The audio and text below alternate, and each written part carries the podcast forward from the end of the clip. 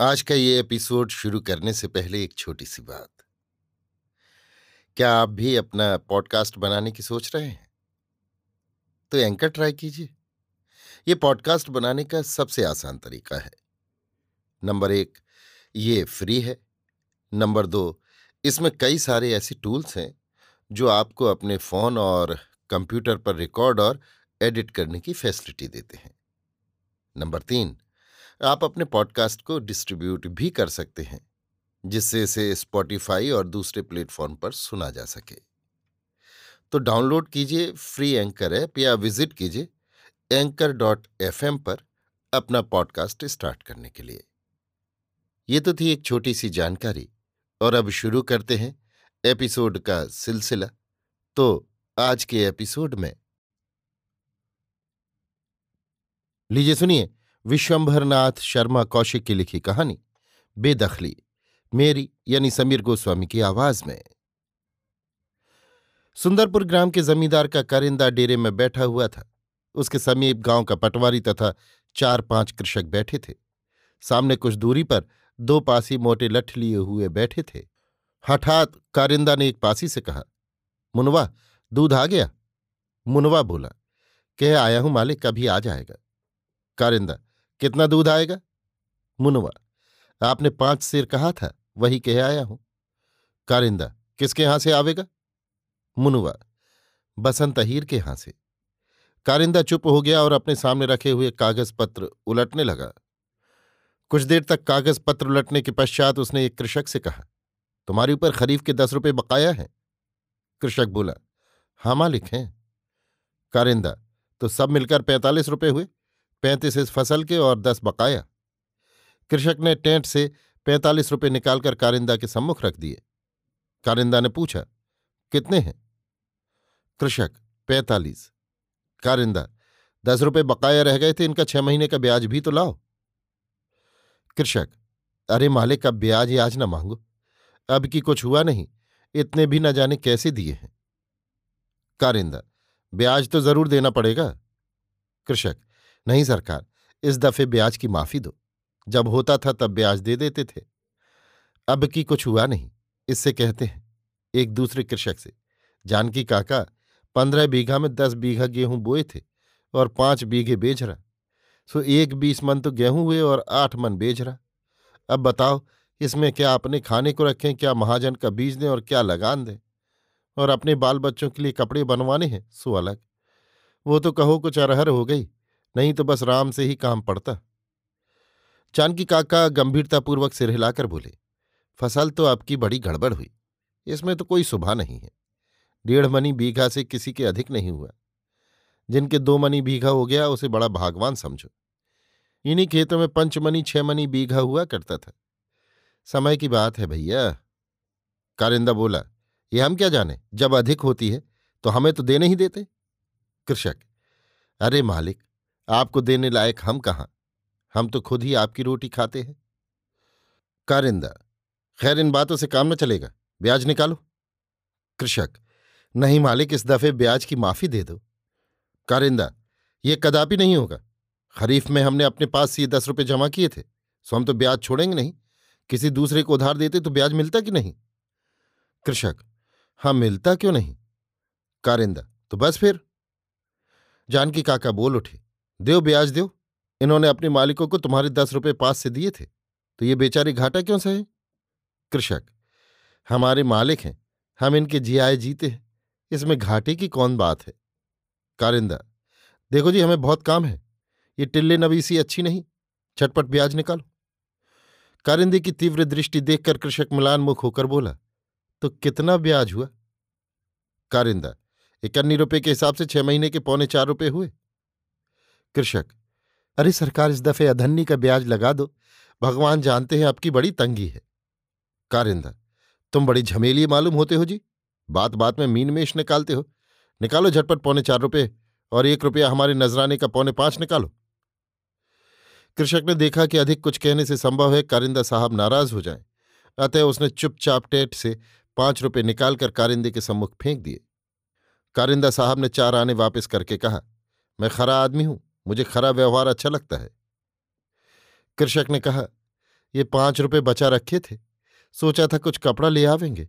बाल बच्चों को थोड़ा कपड़ा बन जाएगा। हम इन्हीं पटे पुरानों में काट देंगे। सो भगवान की मर्ज़ी नहीं। है तो न सही। ये कहते कहते कृषक के नेत्रों में आँसू छलछल आए कारिंदा बोला, पठानों से लेना?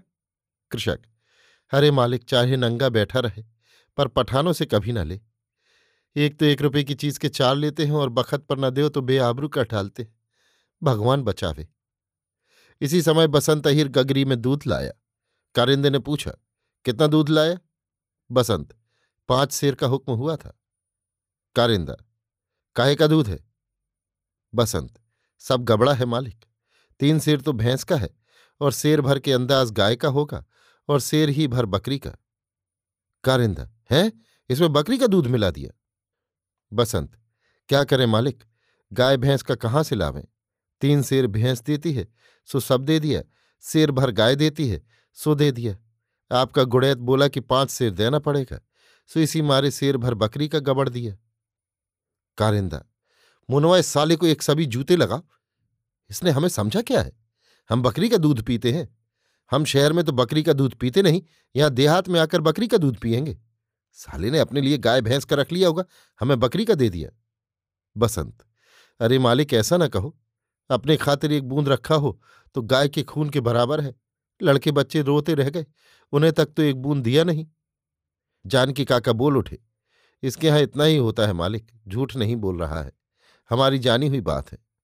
कारिंदा खैर अब की दफ़ा तो छोड़ देते हैं, आइंदा कभी ऐसी हरकत मत करना, हमें बकरी के दूध से नफरत है। इतना कहकर कारिंदा साहब ने अपने रसोइये से कहा, महाराज, इसकी रबड़ी बना डालो।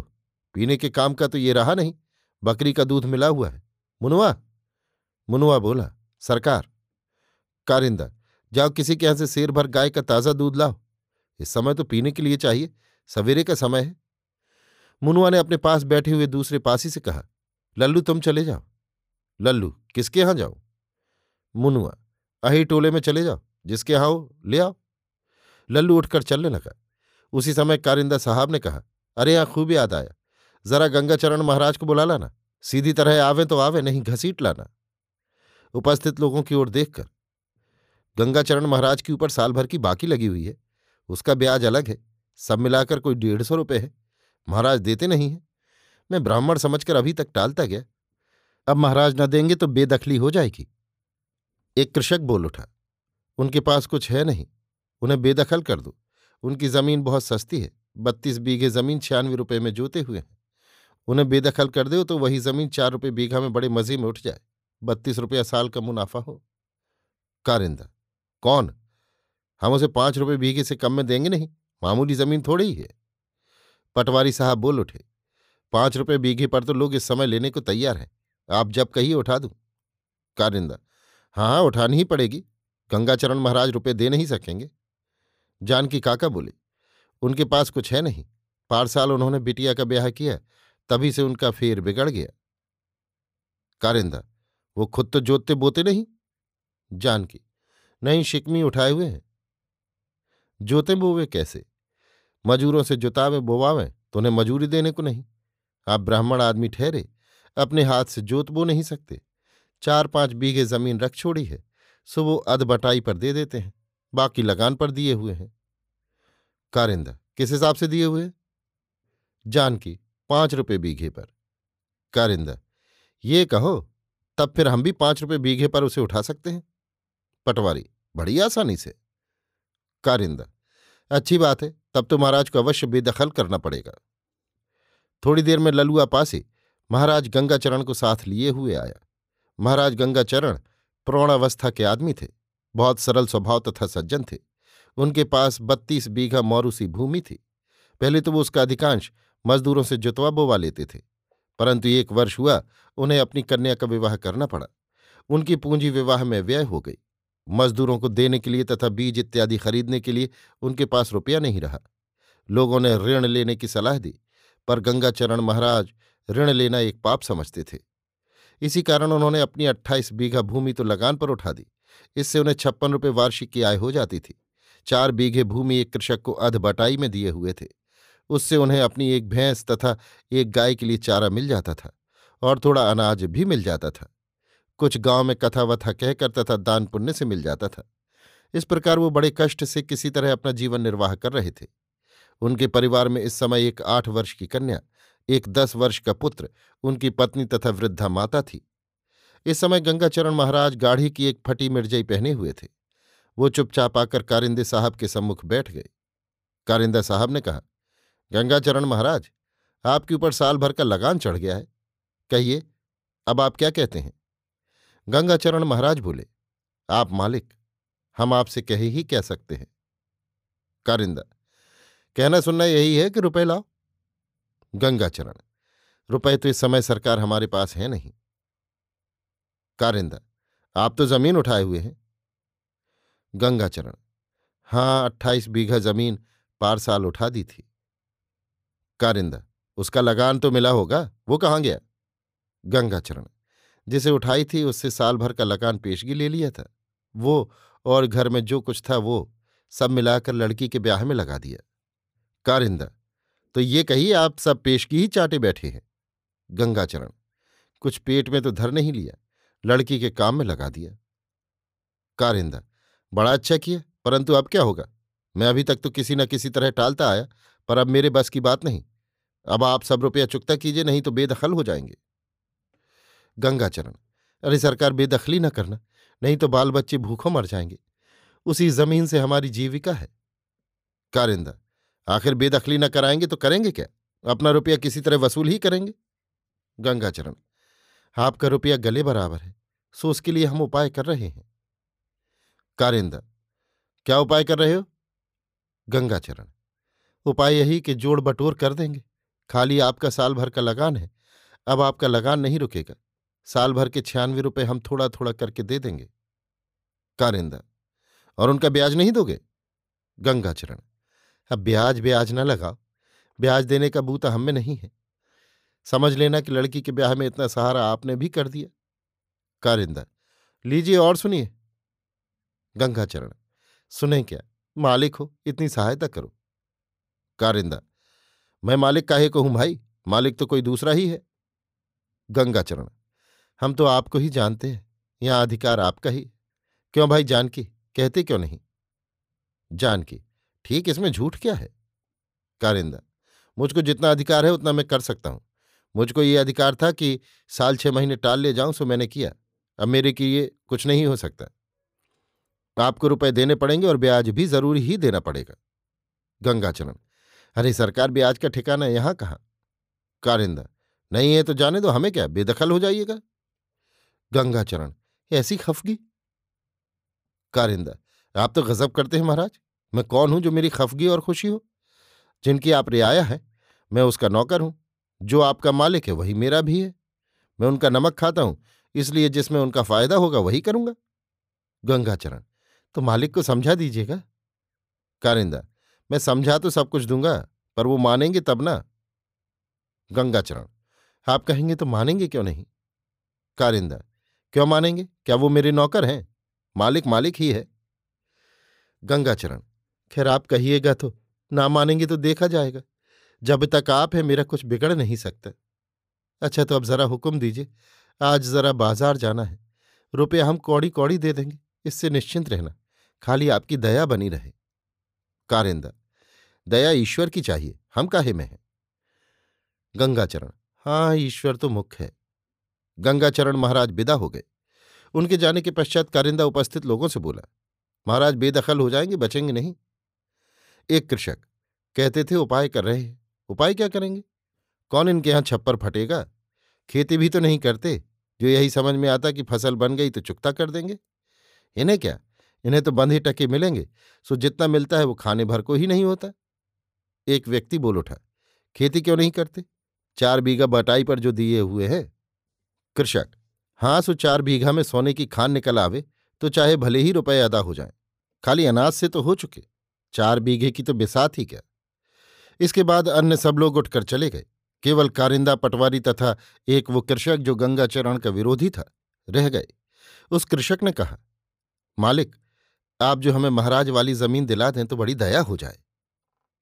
कारिंदा, लगान क्या दोगे? कृषक, चार रुपये बीघा कारिंदा, अच्छे रहे, पाँच रुपए देने वाले तो न जाने कितने हैं, तुम चार लिए फिरते हो। कृषक, चार रुपए में दिला दो तो कुछ आपका फ़ायदा भी हो जाएगा। कारिंदा, बोलो क्या दोगे? कृषक, पचास रुपये। कारिंदा, कम है? कृषक, कम नहीं है सरकार। पटवारी बोल उठा। ऐसी ज़मीन गाँव भर में नहीं है यह भी जानते हो? जरा उलट पलट दिया जाए तो यही ज़मीन छह सात रुपए में उठ सकती है। कृषक अच्छा तो दस रुपये और ले लेना। कारिंदा, पूरा सैकड़ा दो, तब तो हम कुछ ज़ोर लगावें, नहीं हमारा क्या बिगड़ता है? एक गरीब ब्राह्मण की रोटी क्यों छीने? कृषक, सौ तो हमारे किए नहीं हो सकता। कारिंदा, नहीं हो सकता तो जाने दो। पटवारी ने कहा पहले आप बेदखल तो कराइए, ये तो नाच कूद कर सैकड़ा देंगे। ये ना देंगे तो इनके कितने ही भाई मुँह फैलाए बैठे हैं, वे सौ छोड़ सवा सौ देंगे। दो मास व्यतीत हो गए। गंगाचरण महाराज अपने उन खेतों में, जिन्हें वो बटाई पर दिए हुए थे, घूम रहे थे। वो एक व्यक्ति से कह रहे थे, अब की तो खेती का उठान अच्छा है। वो व्यक्ति बोला, उठान अच्छा होने से क्या होता है? उठान तो सदा ही अच्छा होता है। जाड़े पाले से बचकर घर में आवे तो जाने। गंगाचरण पानी तो अच्छा हो रहा है। वो व्यक्ति हाँ अभी तक तो सब अच्छा हो रहा है। वैसा ही रहे, तब तो कुछ आशा हो जाएगी। गंगाचरण ये खेत बहुत अच्छा लगा है। वो व्यक्ति, पांस नहीं दी गई है। इस बार जितनी पांस थी, सब इन्हीं खेतों में डाली है। गंगाचरण पाठशाल से हम भी फिर खेती करावेंगे। वो व्यक्ति, बैल बैल तो सब बेच डाले, खेती कहाँ से कराओगे? गंगाचरण बैलों ही की तो चिंता है। बैल मिल जाए तो फिर काम चल निकले। क्या करें भैया? बिटिया के ब्याह में हम उजड़ गए। इसके पहले पिता मरे, उनके मरने में बहुत रुपया लगा। उसके बाद ही बिटिया का ब्याह करना पड़ा। वो व्यक्ति, जब से आपके यहाँ चोरी हुई, तब से आपका काम बिगड़ता ही चला गया। गंगाचरण, ठीक कहते हो, तब से छूत ऐसी लग गई है। उसी समय एक व्यक्ति ने पुकारा, गंगाचरण महाराज हो? गंगाचरण, क्या है? ये चपरासी तुम्हें पूछता है। गंगाचरण। क्यों? सम्मन है। सम्मन का नाम सुनकर गंगाचरण का कलेजा धड़कने लगा। शीघ्रतापूर्वक चपरासी के पास पहुँचे। चपरासी ने सम्मन दिखाया। सम्मन देखकर गंगाचरण महाराज को ज्ञात हुआ कि जमींदार ने बेदखली की नालिश कर दी है। उन्होंने चुपचाप हस्ताक्षर करके सम्मन ले लिया। चपरासी के चले जाने के पश्चात उसी कृषक ने, जिससे वो बातें कर रहे थे, पूछा, काहे का सम्मन है? गंगाचरण जमींदार ने बेदखली की है। कृषक अच्छा गंगाचरण, क्या कहें? इतना कहा सुना फिर भी नालिश कर ही दी। कृषक, वो कारिंदा बड़ा हरामजादा है है तो जाति का ठाकुर, पर पूरा चमार है। एक दूसरा व्यक्ति, जो खेत में काम कर रहा था, बोल उठा, कारिंदा क्या करे? गाँव वाले भी तो उतरा चढ़ी लगाए हुए हैं। हमने सुना है कि गाँव के कई आदमी महाराज के खेत लेने की ताक में हैं। उन्होंने ज़ोर लगाया होगा तभी बेदखली कराई गई। गंगाचरण हाँ भाई, संसार में सभी तरह के मनुष्य हैं।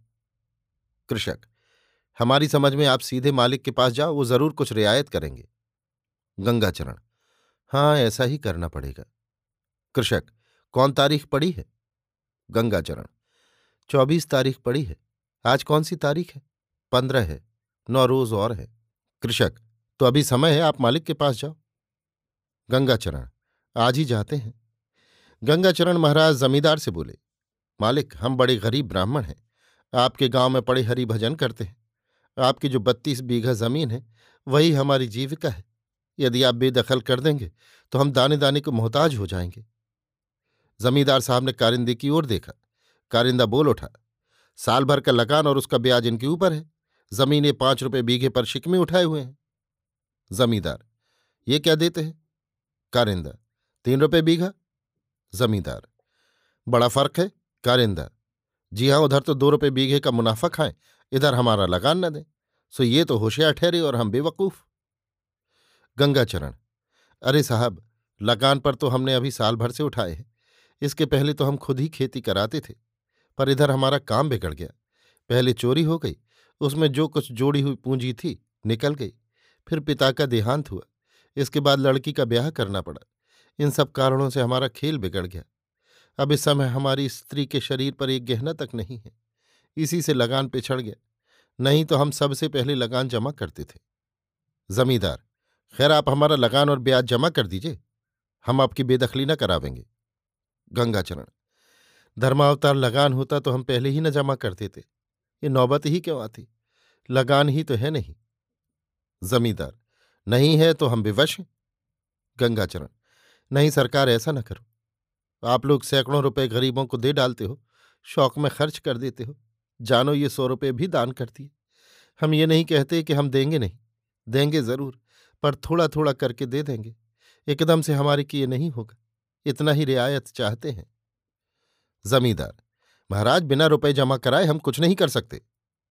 गंगाचरण, मालिक बेमौत मर जाऊँगा। जमींदार। तो इसका हम क्या करें? गंगाचरण। आप सब कुछ कर सकते हैं। भगवान ने आपको समर्थ बनाया है।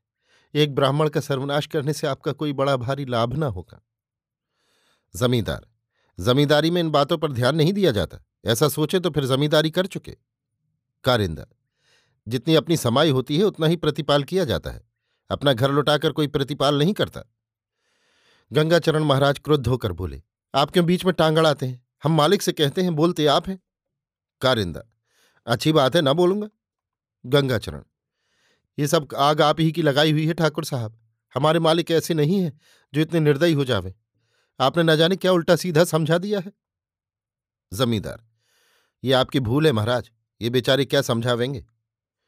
मैं क्या अपना बनता बिगड़ता नहीं समझता हूँ? गंगाचरण, सौ सवा सौ रुपल्ली में आपका कुछ नहीं बिगड़ता सरकार। जमींदार हाँ, परंतु चलन तो बिगड़ता है। और लोग जब ये देखेंगे कि गंगाचरण महाराज साफ़ बच गए तो वे भी इसी तरह लगान न देंगे। गंगाचरण महाराज ने बहुत प्रार्थना की, पर जमींदार साहब ना पसीजे, वरन उठकर चले गए। गंगाचरण महाराज लौट आए। रास्ते भर उन्हें अपने भविष्य की चिंता रही। ज़मीन निकल जाएगी तो क्या होगा? बाल बच्चे भूखों मर जाएँगे। जमींदार इतने बड़े आदमी हैं, इनके लिए सौ दो सौ कौन बड़ी बात थी? हमारे जीवन मरण का प्रश्न है। हमारे पास इतनी प्रभुता हो तो हम सौ दो सौ क्या, हज़ार दो हज़ार छोड़ देते। हाँ इस कलिकाल में दया धर्म बिल्कुल उठ गया। इस प्रकार की बातें सोचते हुए महाराज गाँव लौटे। उस दिन महाराज ने भोजन नहीं किया। रात भर पड़े आकाश पाताल सोचते रहे। प्रातःकाल होते ही उन्होंने निश्चय किया कि हो ना हो, किसी से ऋण ले लें।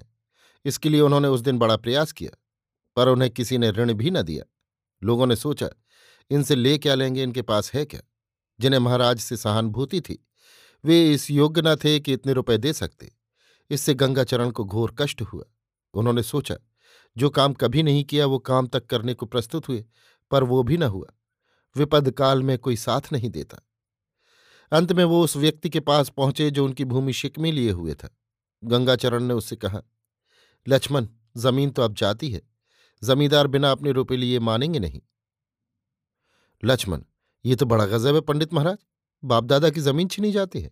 गंगाचरण नेत्रों को अश्रुपूरित करके बोले, क्या बतावे भैया, कुछ समझ में नहीं आता। हमारी रोटी तो आजकल इसी ज़मीन से है। इसके चले जाने पर फिर क्या होगा? लक्ष्मण को महाराज के अश्रुपूर्ण नेत्र देखकर बड़ा दुख हुआ। उसने कहा, क्या कहें, जब इतने बड़े जमींदार को समाई न हुई तो और किसे कहा जाए? गंगाचरण, आजकल के जमींदार तो चमार हैं। विष्टा में पड़ा हुआ पैसा उठा ले। लक्ष्मण, वो ठकुरवा सब कर रहा है। हमने सुना है कि एक आदमी से उसके सौ रुपये पटवारी की मार्फत ठहर गए आपकी ज़मीन उसी आदमी को दी जाएगी। गंगाचरण महाराज व्यथित होकर बोले तो फिर क्या उपाय करें? घर में कोई ऐसी वस्तु नहीं है जिसे बेचकर रुपए जमा हो सके। जन्म भर किसी से उधार नहीं मांगा, सो आज दिन भर ये भी करके देखा। कोई उधार देने को तैयार नहीं, सबने बहाना कर दिया। लक्ष्मण बिगड़े समय का साथी कोई नहीं होता महाराज। हमें इस वर्ष बिटिया का ब्याह करना है, नहीं हम ही कुछ करते। गंगाचरण, कुछ कर सको तो करो, तुम्हारा भी इस भूमि से लाभ है। लक्ष्मण, लाभ की तो हमें महाराज इतनी चिंता नहीं है, हमारे पास ज़मीन की कमी नहीं है, जितना हमसे हो सकता है उतनी ज़मीन हमारे पास है। आपकी जीविका इसी से यही सोचकर कहते थे कि कुछ हो जाता तो अच्छा ही था। गंगाचरण तुम चाहो तो हो सकता है। लक्ष्मण, बड़ा कठिन है महाराज, इस समय हमारे पास रुपया नहीं है। जब था, तब आपसे इनकार नहीं किया। बिटिया के ब्याह में आपने साल भर का लगान पेशगी मांगा, हमने तुरंत दे दिया। गंगाचरण हाँ सो तो तुमने कर दिया था। ऐसे ही अब भी कुछ कर दो तो बड़ा उपकार हो। लक्ष्मण, झूठ बात कहो कह दें, पर इस समय हमारे किए कुछ नहीं हो सकता। अब गंगाचरण महाराज बिल्कुल हताश हो गए। चौबीस तारीख में अब केवल दो दिन शेष रह गए थे। महाराज का खाना पीना छूट गया। दिन रात पड़े पड़े यही सोचा करते थे कि अब क्या होगा। भूमि चले जाने पर बाल बच्चों का पालन पोषण कहाँ से होगा? छह सात दिन की चिंता में ही बेचारे आधे रह गए। तेईस तारीख की शाम को लक्ष्मण की स्त्री ने उससे आकर कहा, आज महाराज के घर में रोना पीटना पड़ा है। कल तारीख है। लक्ष्मण हाँ कल चौबीस तारीख है। कल उनका मुकदमा होगा। स्त्री। महाराज अलग पड़े रो रहे हैं। मैरी अलग रो रही है। चूल्हा नहीं जला। लक्ष्मण, क्या बतावे? ऐसे भले आदमी को भगवान ने ऐसा दुख दे दिया, कुछ समझ में नहीं आता। हमें तो उन पर बड़ी दया आती है। स्त्री तो अपना कुछ बस है? लक्ष्मण, रुपए तो हमारे पास डेढ़ सौ के लगभग धरे पर बिटिया का ब्याह करना है। स्त्री हाँ बिटिया का ब्याह थोड़े ही रुक सकता है। लक्ष्मण, सोई तो कहा स्त्री, जाओ जरा देखा, समझा बुझा। लक्ष्मण गंगाचरण महाराज के घर पहुँचा। देखा घर में दीपक नहीं जला। लक्ष्मण ने पुकारा, पंडित महाराज? गंगाचरण महाराज चौपाल में पड़े थे। उन्होंने कहा, कौन है लक्ष्मण? आओ भैया। लक्ष्मण उनके निकट पहुँचा और बोला, कैसे पड़े हो? आज दिया नहीं जला? गंगाचरण, दिया कौन जलावे भैया? सब पड़े रो रहे लक्ष्मण, रोने धोने से होगा क्या? गंगाचरण ये हम समझते हैं भैया, पर चित्त मानता है? बाप दादों की वस्तु हाथ से चली जा रही है, जीविका का द्वार बंद हुआ जा रहा है। ऐसी दशा में चित्त शांत कैसे रह सकता है? कलेजा नुचा आता है लक्ष्मण। हम क्या करेंगे? हमारे छोटे छोटे बच्चे क्या खाकर जिएँगे? भगवान, तुम कहाँ हो? हमने तुम्हारा कौन अपराध किया जो ऐसा कठोर दंड दे रहे हो? ये कहकर महाराज चीतकार करके रोने लगे। लक्ष्मण का गला भी भर आया। वो चुपचाप महाराज का करुण क्रंदन सुनता रहा।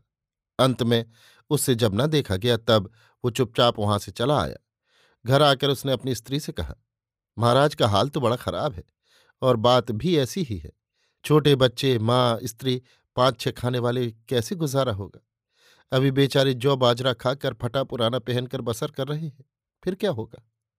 स्त्री, भगवान ऐसा दुख बैरी पर भी न डाले। लक्ष्मण, हमारा गाँव दो कौड़ी का है। हम ऐसे दस पाँच आदमी मौजूद हैं जो सौ दो सौ रुपये दे सकते पर कोई नहीं फटकता। जब महाराज का समय अच्छा था, तब वो सबकी सहायता करते थे। उन पर समय पड़ा तो सब अलग हो गए। हमारा तो मन ऐसा होता है कि तुम बिटिया का ब्याह सही साल टाल दो, महाराज को रुपए दे दो। स्त्री, अरे नहीं, बिरादरी में बड़ी बदनामी होगी। सब पक्का पौड़ हो चुका है। लक्ष्मण, बदनामी हो तो हुआ करे। महाराज का तो संकट कट जाएगा, बिटिया का ब्याह तो फिर भी हो जाएगा, पर महाराज की ज़मीन जो चली गई तो फिर नहीं मिलेगी। स्त्री, ब्याह तो नहीं टल सकता, बदनामी होगी। लक्ष्मण, टल क्यों नहीं सकता, कोई ज़बरदस्ती है? हम इस साल नहीं करते, पार साल करेंगे। बदनामी क्यों होगी? किसी ससुरे की चोरी करते हैं क्या? हमारी इच्छा है इस साल ब्याह नहीं करते। स्त्री, समझ लो। लक्ष्मण, समझ लिया लाओ रुपए निकालो।